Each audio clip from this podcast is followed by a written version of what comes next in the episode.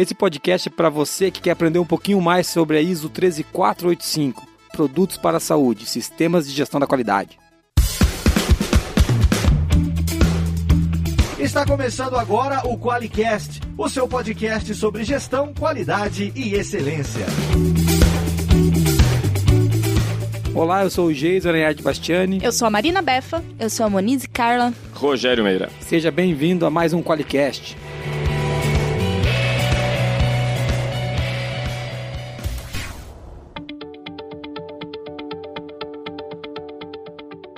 Hoje nós vamos falar sobre a ISO 13485 e estamos atendendo a pedidos. Eu nem sei de quem, porque é tanta gente que quer saber disso, que as pessoas querem saber um pouquinho mais sobre essa norma. É, estamos cumprindo uma promessa, eu acho. Cumprindo promessa. Alguma promessa de algum podcast.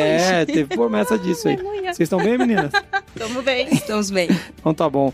E hoje temos um cara aqui que talvez você não conheça. Mentira, se você escuta o QualiCast, você conhece, que é o Rogério Meira. Tudo bem, Rogério? Tudo ótimo. Você trabalha onde? Você, da outra vez, falou que você era jardineiro, né? Mas, na verdade, você trabalha com pescaria, é isso? É pescaria, assim. Eu mudei um pouco agora. Eu plantava a conformidade, agora eu estou pescando. Então tá bom. Fala aí que você é da TSG. A TSG, Academia Tecnológica de Sistema de Gestão, a gente se dedica especialmente ou primordialmente a formar auditores de sistemas de gestão. Muito legal. A gente não traz ninguém que trabalha com jardinagem, né? Poderíamos trazer um dia. Tem alguma norma de jardinagem? É, já pensou? Poderia ter, né? É, você cortou esse pingo de ouro errado. Eu sei que tem de circo. Podia ter de circo, podia ter de pescaria. Tem de circo? Tem. É, o Geison, né? Já tá certificado. Tá certificado o selo Geison. Olha que canal. Turismo de aventura tem, manejo florestal tem, então jardinagem e pescaria tá ali, né? Não, poderia ter uma norma pra gravar podcast, né? Já pensou? Nunca seríamos acreditados. Pra gente não seguir. Não, não seríamos certificados, não. É muito legal, a gente vai falar hoje da 13485, é uma norma para produtos para a saúde, né? Exato. E é uma norma que, por que a gente está gravando isso? Nós temos muitos clientes na área da saúde, e é legal e que eles pedem para saber um pouco mais sobre o assunto, e alguns não são clientes, alguns são os nossos amigos da nossa comunidade do Viver Excelência e tal, e tem uma demanda grande de dúvidas nessa direção. E você me disse que não é tão complicado assim, né? Os caras estão se embananando aí. Fala aí agora que você falou pra mim no off. Eu diria que eles estão se embananando. Ah, porque... rapaz, se você tá ouvindo agora, acho que é difícil, vai ter que brigar com o Rogério. Pois é, porque olha só, bom, em primeiro lugar, se você já atende a regulamentação que te aplica ao teu negócio, não deveria ser tão difícil. A 13485, ela tem uma característica que outras normas ISO têm, que são as chamadas normas setoriais complementares.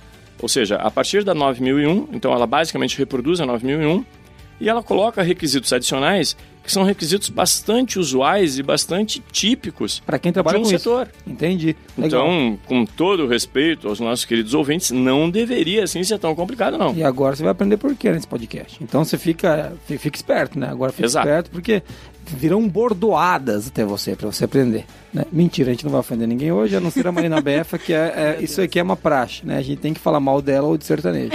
Né? Senão a gente não consegue terminar um podcast aqui. Legal, meninas, tem uma mensagem de ouvintes aqui, não tem? Tem sim. Deixa eu falar a primeira mensagem que chegou pra mim dele, que quem mandou essa mensagem pra gente foi o João Lupion Niero. Ele mandou pra mim o seguinte: primeiramente, parabéns pelo trabalho desenvolvido e principalmente pelos podcasts. Nós precisávamos disso, eles são excelentes, continuem. E sugeriu uma pancada de temas aqui. Ele sugeriu pra gente gravar um podcast sobre 19011, sobre 13485, sobre a ISO 10.2, sobre a 17025 para laboratórios. E hoje nós estamos atendendo um pedido dele. E pagando promessa. 13485 nós vamos falar hoje. Mas ele também tem um trechinho da mensagem dele que mandou por e-mail pra gente, Marina, em que ele tem uma dúvida mesmo, né? Isso, uma dúvida relacionada a 13485, que é o tema do podcast, né? Fala aí. Ele está perguntando em relação à validação de sistemas. O item 416 da 13485, é isso? Isso, lá na 13485 ele falou que tem um requisito específico para validação de software, que é o 416, e ele falou que neste ponto tem um problema. Como que a empresa deve validar o seu software se não foi ela que desenvolveu? Já comprou algo pronto? Entra apenas as customizações? Aí ele continuou. Há duas formas para fazer, pois a norma é aberta. A empresa valida internamente, através de um método próprio criado por ela, ou já compra um software validado, que atenda a este requisito da norma. Mas isso ainda está gerando muitas dúvidas e pouco interesse das empresas, pois para ela, ela apenas comprou o software, não foi ela que desenvolveu. Então, como validar, como entender a linguagem de programação na empresa, se às vezes nem um TI próprio ela possui e conta com um terceirizado? Ih, rapaz. Posso começar a responder, Rogério? Vamos lá. Então, ó. Bom, ele falou de duas formas, tá? Eu quero fazer um ajuste aqui, que eu acho que são três formas, tá? A primeira forma é ela comprar um software de validade, compra o Qualiex. Coloca aí, Marquinhos, igual o Jiquiti, assim, Qualiex, sabe? Vou fazer uma musiquinha, né? Qualiex. Mas ela pode, não tendo comprado um software validado, ela pode ainda validar o software ela mesma, como ele mesmo disse, né? E como que ele faz isso, né? Quando eu fiz faculdade, a gente chamava isso de um teste de mesa. Sim. Um teste de mesa, onde ele faz sem o software de um lado e com o software do outro lado e prova que no final sai a mesma coisa. O resultado foi o mesmo. Foi o mesmo. Exato. E ele pode fazer isso internamente mesmo.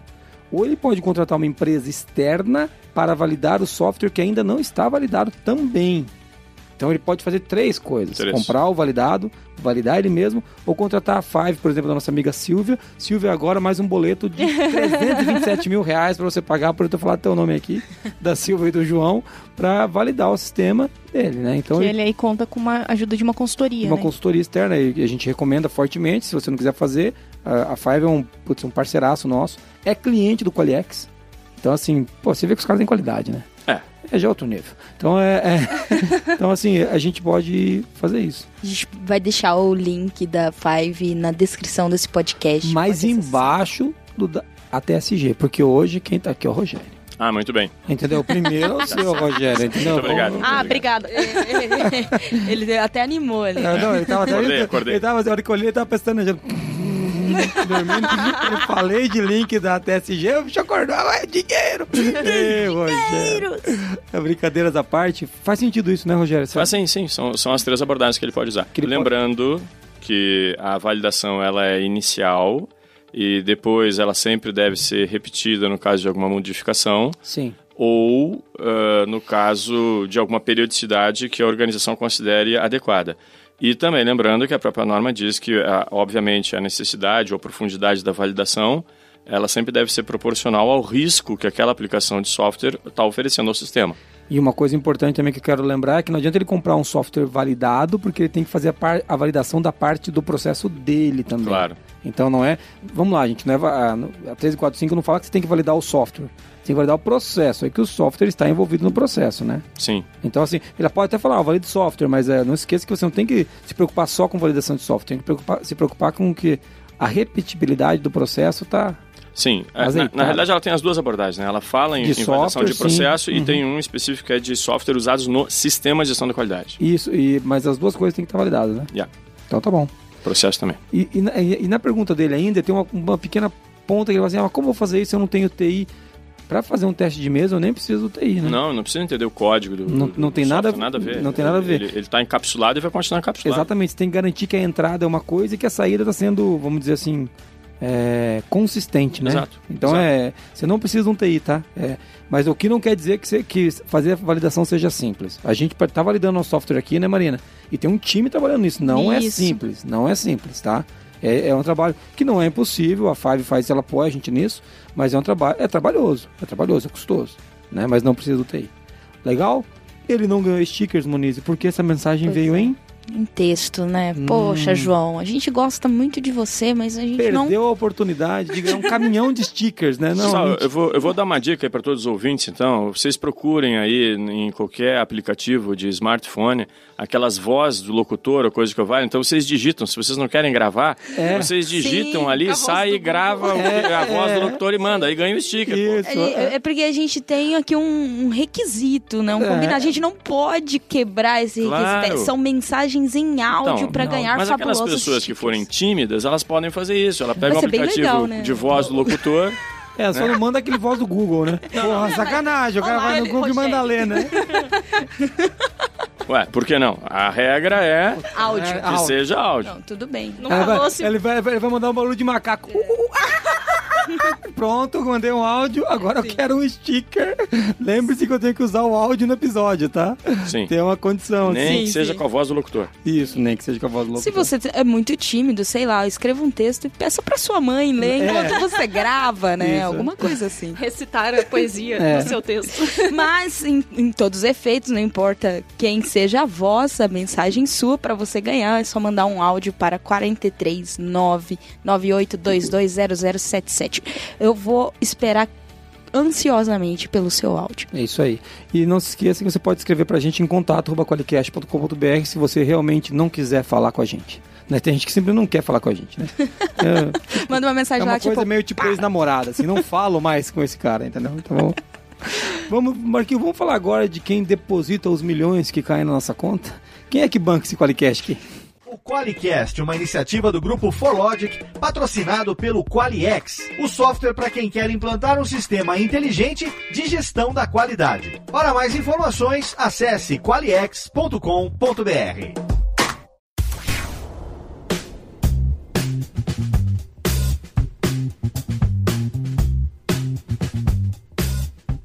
Entrando no tema, 13485, uma pergunta assim, suave, sutil.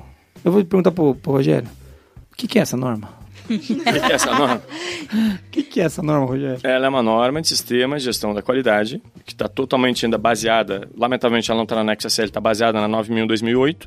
Será que ela vai ter revisão próxima ou não? Não, porque já foi 16 essa aqui, ainda deve demorar aí. Tipicamente uma norma ISO é de 5 a 7 anos para revisar. Ah, ok. Mas, enfim, o comitê técnico optou ainda por manter aquela estrutura de requisitos. E ela tem exatamente a estrutura da 9001/2008, mais os requisitos adicionais específicos do setor. Legal, que como você estava falando antes, então, teoricamente, não era para ser muita novidade para quem está implantando. Não deveria ser muita novidade, não. Muito legal. Mas eu estou indignada que não está no anexo SL. Ficando chocada, a norma de 2016. 16. Tem comitê técnico aí que eu vou ter que conversar com os caras. Tem que ver isso aí. Porque, cara, tá de brincadeira comigo. Ainda bem que a ISO não é minha. Entendeu? O Rogério pensou, ainda bem. Ele sorte nossa, ele falou. Graças a Deus, senão não existia. Ainda bem negócio. Que a ISO não tem o selo Geison. Não, jamais sairia sem o anexo SL, se fosse o selo QualiCast de qualidade. Mas a gente tá falando da 13485 e a gente falou de sistema de gestão da qualidade para produtos da saúde, né? Ou produtos para a saúde. Uhum. Então, vamos clarear um pouquinho o que é isso? A gente está falando do quê? Está falando de medicamento? Não está falando de medicamento. Tá falando legal, não é medicamento. Não é medicamento. Qualquer coisa que seja na cadeia, que vai ter interação com o ser humano, são produtos... produtos de diagnóstico, etc. Equipamentos utilizados em hospitais, em radiologia, tudo isso, tudo, disso sei lá, eletrocardiograma, esfigmomanômetro, etc. Eu nem sei falar esse último. Medidor de pressão. Isso, melhorou. Não, detalhe, tem uma área de metrologia na empresa, o cara não consegue falar esfigmomanômetro, né? Eu sei falar assim, mas eu acho muito feio essa palavra. Vejam, uma coisa que a gente nunca pode esquecer, né? Vamos falar então especificamente, porque na origem a principal preocupação eram exatamente, digamos, os equipamentos, em inglês até um detalhezinho só, já que você está falando de tradução, de versão de norma, enfim... Vejam, em inglês ela fala em medical devices. Device é um pouco mais do que produto, né? Porque pode ser qualquer coisa, né? Pode ser dispositivo, etc. Né? Então, na origem, a principal preocupação eram o quê? Eram equipamentos ou instrumentos que eram usados para você fazer um diagnóstico ou fazer o tratamento, obviamente. Né? Então, imagina, desde uma balança dentro de um... Foi o que eu pensei. Uma balança para pesar um bebê. Né? Um bebê recém-nascido, ele tem que ir ganhando peso de forma consistente. Então imagina, se eu não tiver confiança no resultado que aquela balança vai dar, se eu não tiver confiança... Que ela está medindo certo. No instrumento que eu vou medir a tua pressão. Daqui a pouco eu posso fazer um diagnóstico da tua condição de saúde completamente equivocado. Então é óbvio que esse tipo de setor, esse tipo de produto, ele tem que ter um cuidado muito especial. Então, são produção de equipamentos e instrumentos que estão tanto na assistência do paciente quanto na fabricação de produtos médicos. Sim. Que serão usados. Né? Sim. Muito legal porque... Reagentes, etc. A gente tem clientes, vários clientes com 13485 e... E é legal que você falou lá no comecinho, quando você falou, pô, não era pra ser tão difícil, porque isso aqui é uma coisa que a gente chama de modelo setorial complementar. Exato. Né? Então, exato. Ou seja, ela o é pessoal pra do setor... É pra ser uma 9000 com coisinhas minhas. Exato. Né? Vamos dizer assim. Mas é isso mesmo. Quer dizer, quem é do setor já tá acostumado com aquele jargão, já tá acostumado com aqueles requisitos legais e tal. Então, por isso que eu... Ou seja, aqui a nossa turma faz desse jeito. Daí vai estar mais ou menos aquele jeito ali. Ela já tá na língua do cara. Legal. E além dessa norma, a gente tem outros exemplos que você citou, por exemplo, que a gente conversou antes, que por exemplo, a IATF, a 16... Qual que é o número? 949. 949, que é setor automotivo.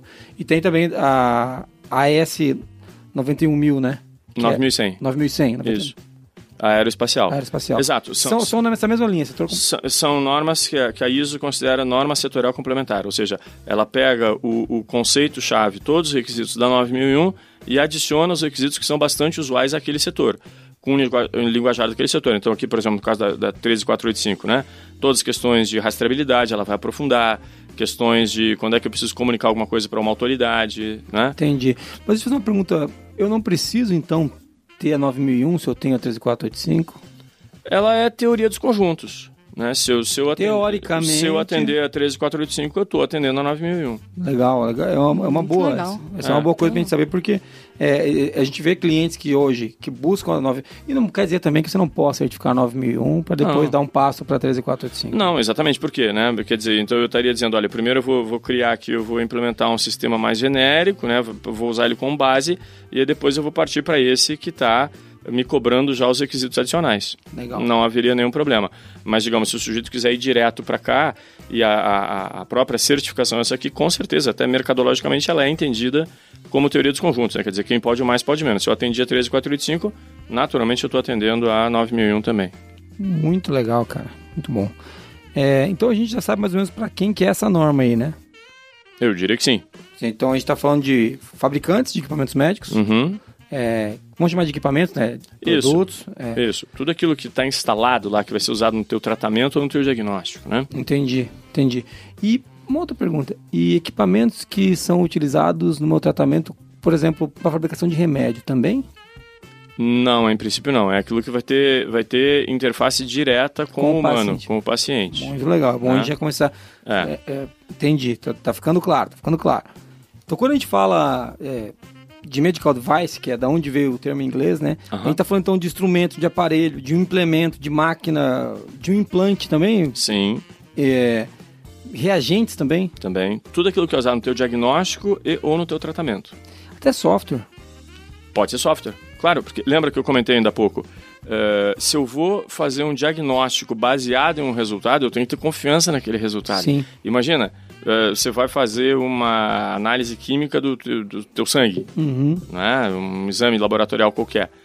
O resultado que aquele exame trouxer, ele vai ser usado para o profissional da saúde, para o médico, basear o diagnóstico dele. Se aquilo ali estiver ferrado, né? Ele pode achar que você está com um bagulho dentro de você que você não está.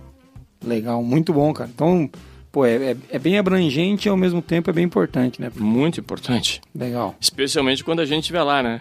A gente gostaria que houvesse confiança em todos esses equipamentos. Por favor. Essa 13485, ela é uma norma que eu posso escolher te certificar? Sim, ela é totalmente certificável. Totalmente certificável. E ela é totalmente, optativa? Ela é voluntária. Sim, ela é voluntária, como qualquer norma ISO. Sim. Ela é voluntária. Mas hoje eu já vejo que já existe uma grande barreira de mercado para quem não tem a 13485. Com certeza, né? Porque a gente até já falou isso em outras oportunidades. O que ocorre, pessoal? Nunca esqueçam. Requisito legal, ele vai ser sempre, toda a vida, passa ou não passa, ou eu atendo ou não atendo.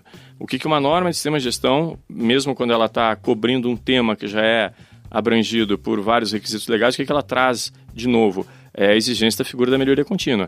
É a exigência da figura de eu atender os requisitos legais de uma maneira sistêmica e integrada. Então, por exemplo, você poderia pensar, poxa, mas eu já atendo tudo que é regulamentação de Anvisa, etc, que se aplica ao meu negócio. Então eu estou ok. Sim e não, porque você pode estar atendendo todas essas exigências legais não de uma maneira estruturada, integrada, com links sistêmicos, do tipo, poxa, eu realmente... criar aqui umas conexões para eu saber que uma vez que houve lá uma alteração no requisito, eu tenho que mexer no processo tal. Então, o que o sistema traz de benefício é isso. é eu garantir que mesmo todo esse atendimento aos requisitos legais, ele está se dando de forma integrada, de forma sistêmica, além de ter a melhoria contínua. Muito legal. E aí, claro, diversos já começam a exigir. E a gente percebe isso porque os nossos clientes que trabalham com medical device, boa parte ou está implantando ou já implantou, né? Com certeza. Assim, a gente tem clientes que trabalham com... Pô, tem um negócio super legal que um cliente nosso que ele trabalha com uma balança para pisada, para ver se você está torto ou não, você tem que te mandar para um quiroprático, para te desentortar, né? Exato. Então, ele pega... Havia um homenzinho torto. Oi? Havia um homenzinho torto. Havia um homenzinho... A Monize é moça da igreja, canta aí, Monize. Sim, havia um homenzinho torto, morava numa casa torta. Meu filho canta a música. Torto. Então, a Monize é menina da igreja, tá vendo? Então, mais uma vez está comprovado que elas também fazem piada. Fazem. Mas eu entendi, faz muito sentido agora porque os nossos clientes buscam tanto isso. Claro, imagina esse caso desse exemplo que você citou, né, Geison? Tem software e hardware envolvido. Claro, mas imagina, o resultado que sair dessa máquina, desse equipamento todo, o médico ele vai confiar integralmente naquilo para diagnosticar o cara. Então imagina, se o resultado daquilo ali disser que o sujeito tá torto para um lado, na realidade tá torto para o outro. Aí ele vai ficar mais torto do que já estava. Daí ele tem que apelar para Deus. Aí só. Então é muito crítico, pessoal. É muito crítico esse tema. Sim, é bem legal. Decisões são tomadas, né? Olha o que eu falei, é tanto para diagnóstico quanto para tratamento. E daí vem a importância da certificação dessa norma, né? Sem dúvida. E a gente estava falando, essa norma, é engraçado, ela foi revisada recentemente, né? Foi, 2016. Está na terceira edição, 2016. E fora do anexo SL ainda, acho que deve ter os motivos deles para isso. Pelo que a gente pesquisou, que está rolando na internet, né? O motivo pelo qual não foi no anexo SL é que a revisão dessa norma, ela começou antes do anexo SL. Exato. E aí, ficou no trâmite lá de atualizar, quando ela foi lançada, ia ter que voltar ao trabalho todo para colocar. Foi isso mesmo. No anexo sério. Eles preferiram terminar e começar. Deve ter começado de novo já a revisão, né? Sim. Eu espero que sim, né? Pô. Não, com certeza. Vejam, pessoal, nunca esqueçam que o processo de aprovação de uma norma ISO, ele é um grande processo de consenso, né? Ele é um catch-ball, ele vai e volta várias vezes, né? É por isso, inclusive, que ele consome tempo. Mas exatamente pelo fato de ele consumir tempo, ele ser um grande consenso internacional, é isso que dá tanta relevância para as normas ISO. Então, se eu tentar encurtar esse período e lançar uma norma de maneira mais ágil, o que alguns poderiam dizer que é bom, eu não vou ter um nível de consenso e, portanto, eu não vou ter um nível de reconhecimento. Nem de discussão, né? De Exato. Construção, né? Então, de fato, o que ocorreu foi isso, Monize. Como ela iniciou antes da publicação do anexo, não faria sentido ter que voltar, digamos, tudo praticamente para estaca zero, né? Porque às vezes não é só uma questão de reposicionar requisito. Sim, e não vai causar tanto dano, porque veja, se aquelas organizações que eram certificadas já na versão anterior, quando ela for fazer o upgrade agora, ela não vai ter grande trabalho, porque a estrutura vai ser a mesma. Sim. Né? E aí na próxima ela alinha com o anexo SL. E outra coisa, né? Uma coisa, quando a gente fez vamos chamar de... A transição da ISO 9001 2008 para 2015, certo. É claro que existe um trabalho, mas esse é o trabalho que tem que ser feito. É o trabalho de repensar o sistema de gestão. Exato. Né? E acho que é o bom trabalho, né? Sem esquecer também, perdão, que de fato, né, o teu sistema de gestão ele tem que estar escrito na tua língua, com os teus itens, com as tuas práticas. E o que eu tenho depois é simplesmente uma correlação entre o meu sistema de gestão, que está escrito do meu jeitão, com a norma. Então, de fato, se eu tenho o meu sistema bem estruturado do meu jeitão, a única coisa que eu precisaria mudar, se mudar o referencial externo, é lá na tabelinha de cruzamento para eu saber o que atende o que, eu mudar a itemização do referencial externo. Deixar um pouquinho mais claro isso, né? Não tem por que ficar desesperado, então. Não. Claro, vai ter mais trabalho, quem fez. Eu acho fantástico, às vezes, aquelas organizações que a gente se depara que o sujeito ele numera os documentos internos dele de acordo com o item da norma.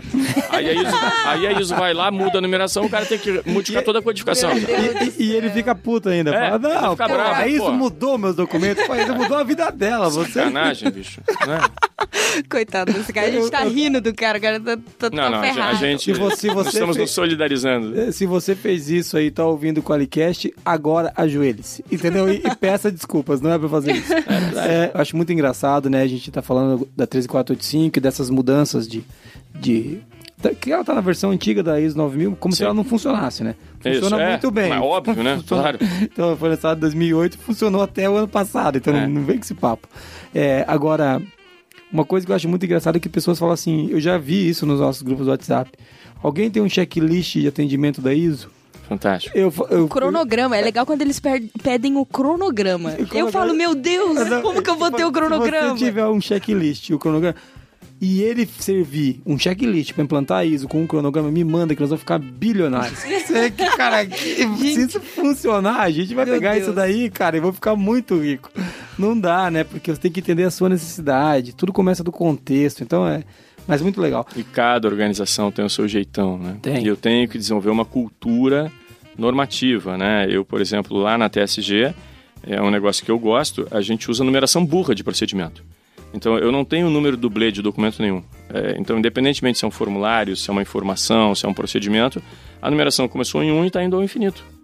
Então, quando eu falo lá, sei lá, no documento 23, no documento 30, no documento 19, só tem um documento que é número 19. Só um. Ele não tem o CM-19, o PD... E aí tem o outro 19. Não tem. Só tem 19, só tem um. Então, numeração burra, né? Que é o contrário da numeração falante, que é quando o sujeito começa a codificar. Tem empresas, às vezes você chega, a codificação, então ele tem lá o nome da área emitente, o nome da área recebedora, quer dizer, processo, aí tem um código lá com 30 dígitos só para codificar, e depois tem o número do documento. Isso não faz muito sentido. Nenhum sentido, né? Tipo uma placa do Mercosul. É. Tem letras, números... Mas a placa do Mercosul é boa. Eu tô brincando. Porque é padronização. Eu tô internacional. Quer dizer, imagina só que fantástico, né? Não, mas é um belo exemplo pra gente ver isso, né? Tudo aquilo que é mais amplo, né? Lembra aquela hierarquia, né? Norma internacional, regional e nacional. A gente foi para uma regional, para o Mercosul. Quer dizer, a gente vai conseguir ter uma base de dados de placas de veículo única. Pô, a facilitação que isso aí vai trazer para o nosso trânsito, especialmente nós aqui que estamos na região sul, né? Sim. Vocês aqui no Paraná, eu resido em Porto Alegre, o nosso trânsito ele fica muito mais facilitado. E, a gente, né? E essa base sendo unificada de verdade, quando isso acontecer... Claro, isso depende de uma série de acordos, mas você vai poder acionar a polícia do Paraguai, claro, do Uruguai, da Argentina, né? Para acionar a captura de um veículo. Claro. É fantástico. Isso. Mas o volume também, né? A quantidade de carros que tem, comparar com a quantidade de documentos numa empresa, acho que é bem menor, não precisa complicar tanto. O número com certeza. Voltando para 13485, que o cara agora... Acorde você que dormiu, nesse momento que ele tá falando das placas do Mercosul. Mas agora, voltando para cá... Tudo bem, ela seguiu a estrutura de 2008, mas ela tem requisitos específicos, não tem? Bastante. Vamos falar de alguns deles? Vamos. Então vamos lá.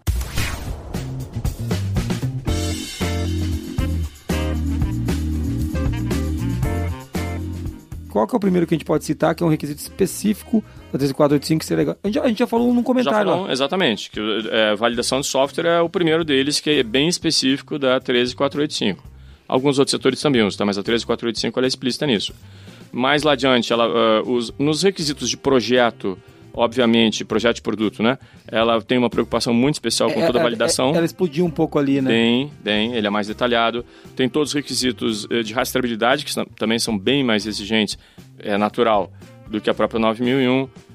Também me lembraria, assim, de pronto, desse que é relevante, eu comentei bem por cima ainda há pouco, que é esse de em quais situações eu preciso fazer comunicações às autoridades públicas. Ou seja, a gente tem, não tem só o de comunicação, então de comunicação e lá dentro ele desce para... Comunicação com as autoridades, sim. E naquelas situações que eu precisar comunicar alguma coisa, né? Por exemplo, tem algumas não conformidades, quando eu estou operando uma indústria, por exemplo, nesse ambiente, que se eu descobrir ela, eu tenho que comunicar à autoridade, né? Imagina o estrago que aquilo pode gerar. Sim. Né? Então eu tenho um requisito específico lá que trata exatamente disso, de comunicação com as autoridades. Essa comunicação para as autoridades é na situação de fazer recall? Ou... aí que tá, nesse setor ela é um pouco mais até do que o recall, né? Imagina que você detectou uma não conformidade em cima de um insumo que você recebeu de um fornecedor, ok? É possível a gente imaginar esse cenário, tá? Mas imagina que esse mesmo fornecedor pode ter fornecido para mais uma porção de empresas. Então, é um pouco mais que o recall, você tem que avisar a autoridade, porque a autoridade tem que estar ciente para ela olhar quais são as outras empresas que, digamos, produzem um produto similar e que podem estar usando aquele insumo daquele fornecedor para que ela decida o que ela vai fazer. Tá, né? A autoridade vai ter uma visão mais sistêmica. Exatamente. Dos impactos daquele problema. Aquilo ali pode estar gerando, né? Entendi. Não é simplesmente a relação daquela organização com os seus clientes, é um negócio bem mais amplo. E claro, a autoridade também vai dizer exatamente o que ele tem que fazer, se tem que fazer recall ou não, mas não só ele. né? Por isso que eu tenho esse requisito lá de comunicação.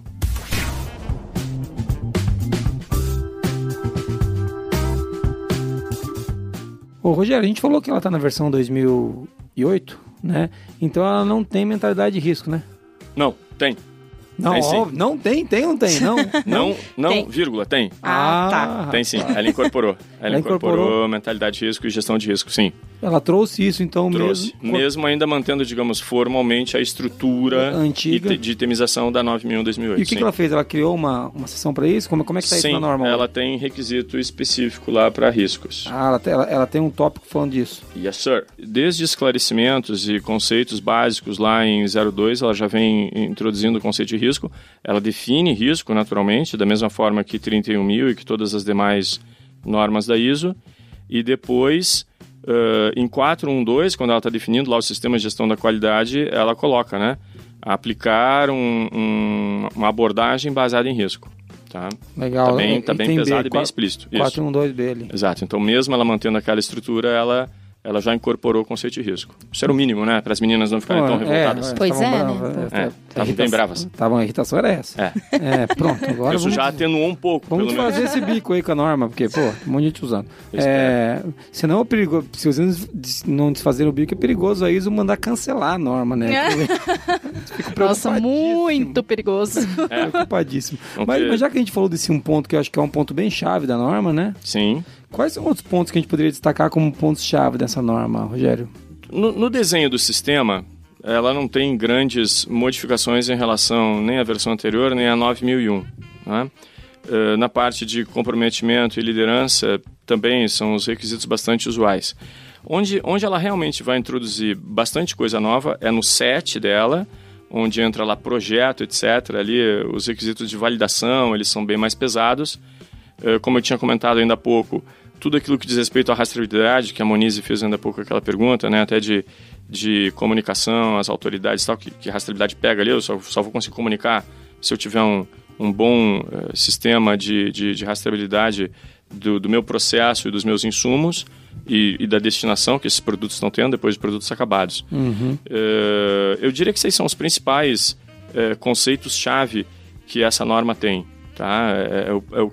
São os principais pontos que eu deveria olhar como adições a um eventual sistema 9001 tradicional que eu já tivesse. E, obviamente, né, quem ainda está, por alguma razão, embora já tenha passado o tempo de transição, né, porque o período foi 3 anos também, quem ainda não tem é aprimorar o seu processo de gestão de riscos. Né? Se vocês derem uma olhada na norma, vocês vão ver que risco está espalhado lá. Né? A gente mencionou ali o 412B, mas ele tem diversos outros pontos depois que ela ainda repete a questão da importância de eu avaliar risco. Tá? Quando a gente tinha falado até em validação de software, respondendo àquela questão inicial, uma das adições que eu fiz lá quando eu comentei foi isso, né? Porque ela deixa bem claro que essa minha validação, ela deve ser proporcional ao risco que aquele software oferece no sistema. Por exemplo, eu tenho um software de ponto lá, de ponto eletrônico de colaborador. Pois é, esse cara não tem que validar. Ele não afeta nada o sistema de gestão. Legal, tá? É bem legal, senão o cara acha que ele tem que validar desde o Office 365 que ele está usando. Exatamente. É, exato. Então não faz o menor sentido. É a mesma coisa também que de vez em quando a gente vê alguns exageros em termos de calibração de instrumentos. Né? O cara que sai calibrando absolutamente tudo, né? Que também Sim. não seria necessário. E essa norma, ela pega pesado com a parte de calibração? Como é que é isso? Pega, claro, né? Porque, veja, se a gente falou que a principal questão é eu ter garantia das medições ou dos resultados que ela vai apresentar quando eu estou usando ela em diagnóstico ou tratamento, obviamente, para eu conseguir ter essa garantia lá na ponta, eu preciso ter todos os instrumentos, todas as medições internas que eu fiz, absolutamente confiáveis, né? Nunca se esqueça aquela célebre frase, né? Que a metrologia, ela é a parte visível, é a parte concreta da qualidade. É. Né? Sem ela, o resto todo virou filosofia. E é legal que ela tem o 7.6, né, que fala de controle de equipamentos e monitoramento de medição, que é onde bate exatamente aí, né? Exato. Então, porque eu fico imaginando, numa indústria, a metrologia já é crítica. Já é crítica. E daí agora a gente pega uma indústria que trabalha com devices da saúde, né? Então, mais crítica ainda. Aquele equipamento lá que você não lembrava, o nome tal do esfigmo, né? O esfigmanômetro, o medidor de pressão, né? Imagina, vamos pegar uma questãozinha bastante simples. Hoje, já há alguns anos, vários anos, mas não é tanto tempo assim, tá? Eu ainda cheguei a pegar tempo nesses países que eu sou um pouquinho mais velho que o pessoal aqui. que não havia metodologia legal aplicável a esse figmanômetro. Tá? Hoje já existe a necessidade de eu calibrar. E antigamente, historicamente, qual era o sigmo que um profissional de saúde usava? Era aquele que ele ganhou na formatura, que o pai comprou, era um esfigmo alemão, então, portanto, totalmente confiável, e o cara passava a vida inteira usando aquele ali, ficava guardadinho numa gaveta, no consultório dele, e na realidade aquilo ali poderia significar, minimamente, ele te dá um diagnóstico de pressão alta ou baixa, sem ter confiança naquele resultado. É, porque a calibração, ela garante que a gente está olhando para aquilo. Né? Por isso que ela pressupõe uma periodicidade. Pode ver, claro. Não existe equipamento de medição que não tenha periodicidade de calibração. Natural, claro. Então, por mais que seja um bom equipamento alemão, ele precisa ser calibrado. Claro, né? porque no manuseio, eventualmente, ele pode ter... Se bateu, caiu, exato. Tem uma porção de coisa que pode afetar aquilo. Legal. E não tem nenhum demérito em relação ao fabricante, pelo amor de Deus. Né? Sim, bem legal. Então, a parte tanto o 7.6 que fala do controle dos equipamentos, e também tem o item 8 que fala da medição e da análise e melhoria, né? Porque a gente tem aqui também a discussão que a gente tem no 9000 e que a gente teve todas as vezes que a gente conversou entre aquilo que é monitoramento e aquilo que é medição? Embora na atual 9000 ela já defina claramente o que é medição e monitoramento, essa acepção ela sempre existiu. Sim.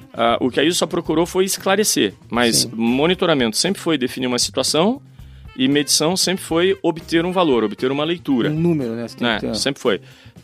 Nunca esqueço que no caso específico da 9000, o Comitê Técnico 176 da ISO, ele já definiu há 500 mil anos atrás que o dicionário oficial que ele usa é o Oxford, em inglês, né?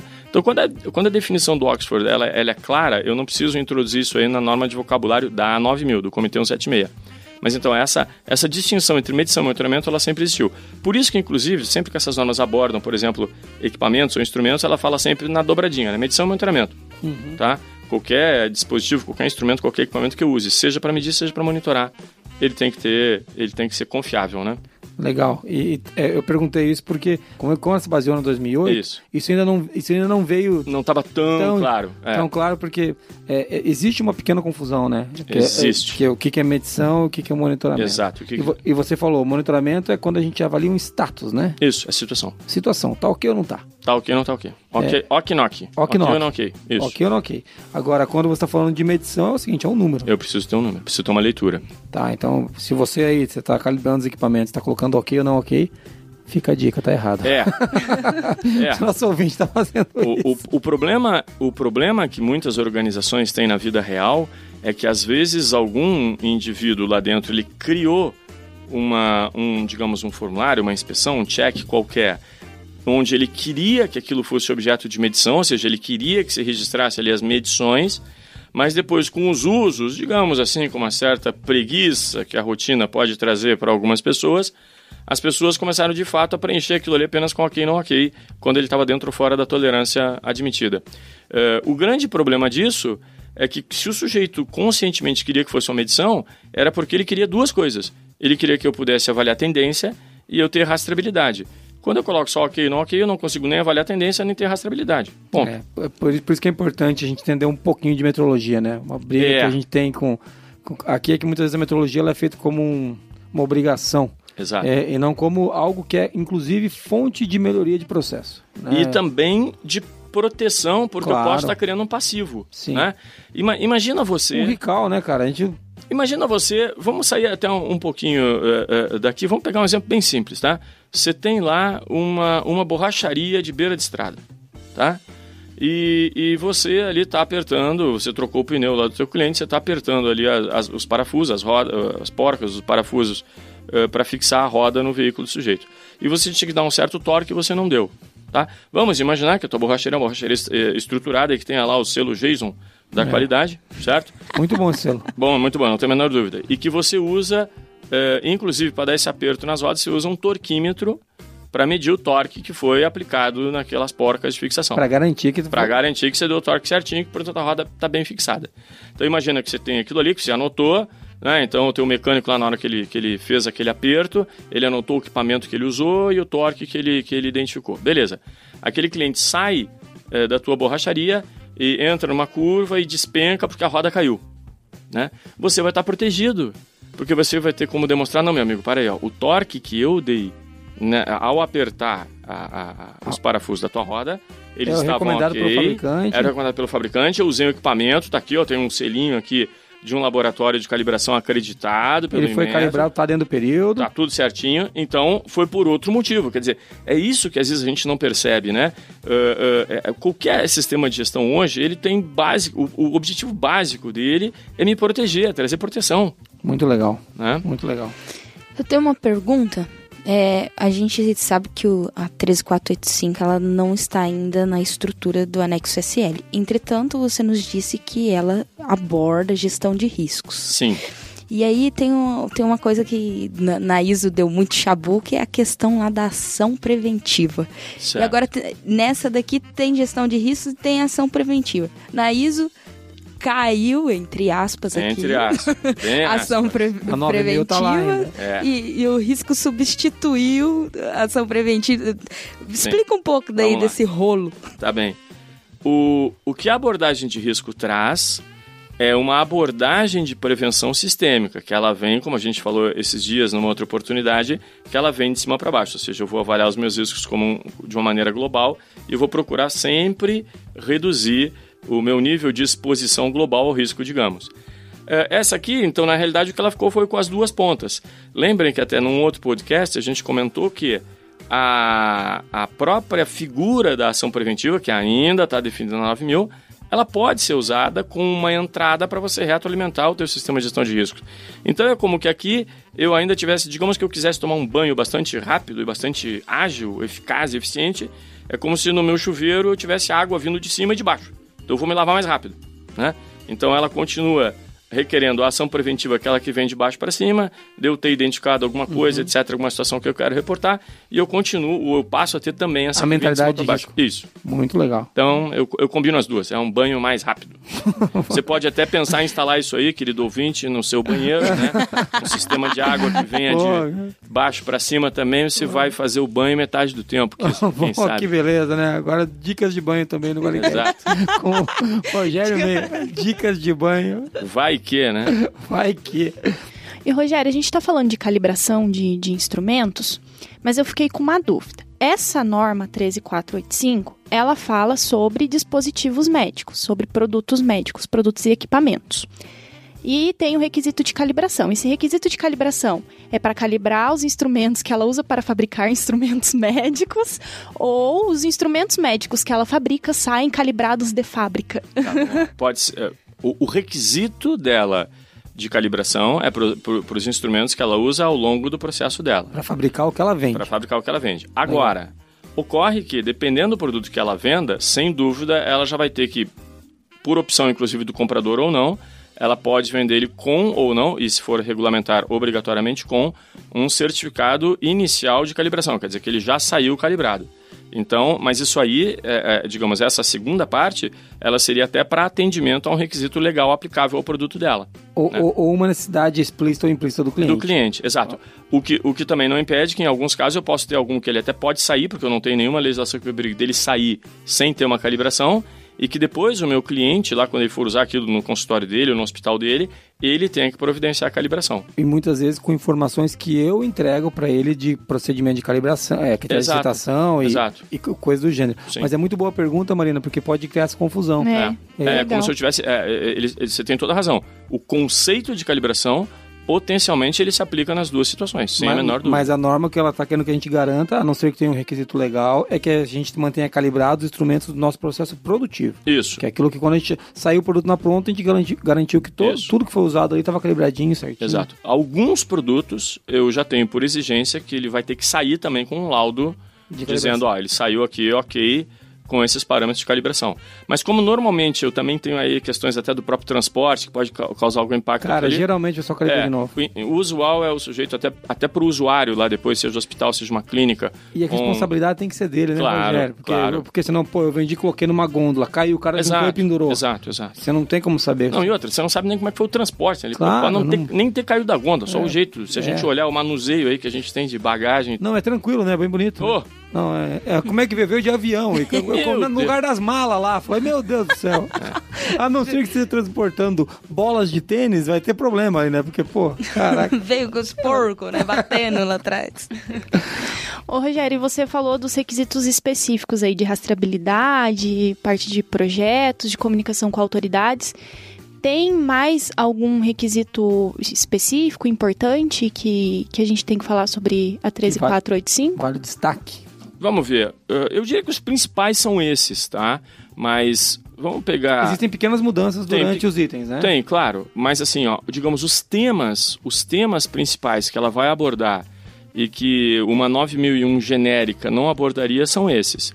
Depois, claro, dentro de cada um dos temas, que já são lá os comuns da 9001, eu tenho pequenas adições, tá? Mas assim, se eu fosse falar em termos de adição de assuntos diferentes, são principalmente esses aí. Então, quando eu for implantar a 13485, se eu tiver algum conhecimento da 9001 ou meu sistema de afor certificado 9001, são esses que eu tenho que prestar atenção. São esses que você tem que prestar atenção. Obviamente, você vai olhar tudo, mas o resto ele não vai ter nenhum conceito diferente. Veja, se você conhece bem a 9001 e você conhece bem o teu segmento, a empresa que você está trabalhando, é por isso que eu tinha dito aquela provocação inicial da do Geison.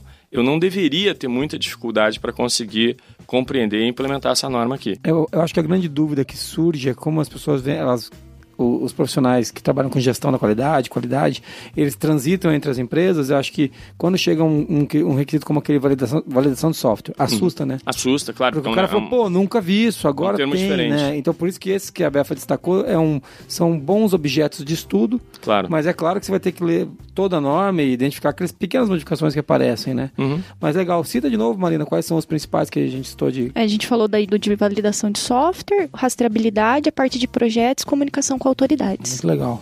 E é claro que pode ter alguma outra coisa, né? Olha, muito legal. Esse aqui é uma visão geral da 13485, né? A gente ainda não começou a gravar. Eu não sei quando nós vamos, se um dia a gente vai fazer isso. Grava... Meu Deus, promessas, ó. Não toque um sino ainda, que eu falei que eu não sei. Ó. Eu não sei. Minutos, segundos antes de acontecer uma promessa.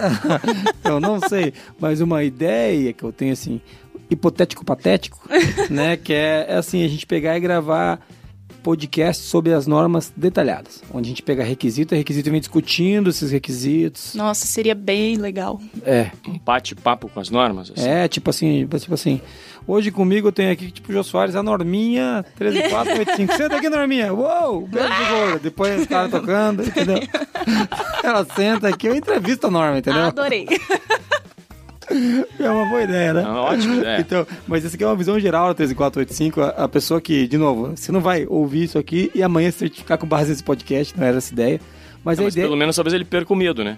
E não se assuste. É isso que é o legal. Eu acho que a principal função daqui é tirar esse mito de que, a 13485 é uma norma para quem trabalha com isso. Isso. Você não vai implantar na Forlogic a 13485. Isso que é legal. Mas para você que trabalha com dispositivos, equipamentos médicos, produtos médicos, é uma norma muito legal. E eu acho que agora a gente pode entrar na revisão. Né? Vamos fazer... Vamos lá. O review, Beffa. Vamos lá.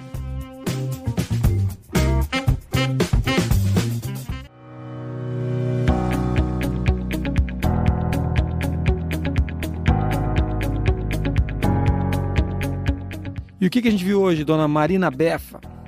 Começamos falando o que é a norma ISO 13485. Respondendo uma dúvida do João. Do João. Nosso super amigo já. Falamos para quem que é essa norma, né? Quem que deve utilizar essa norma.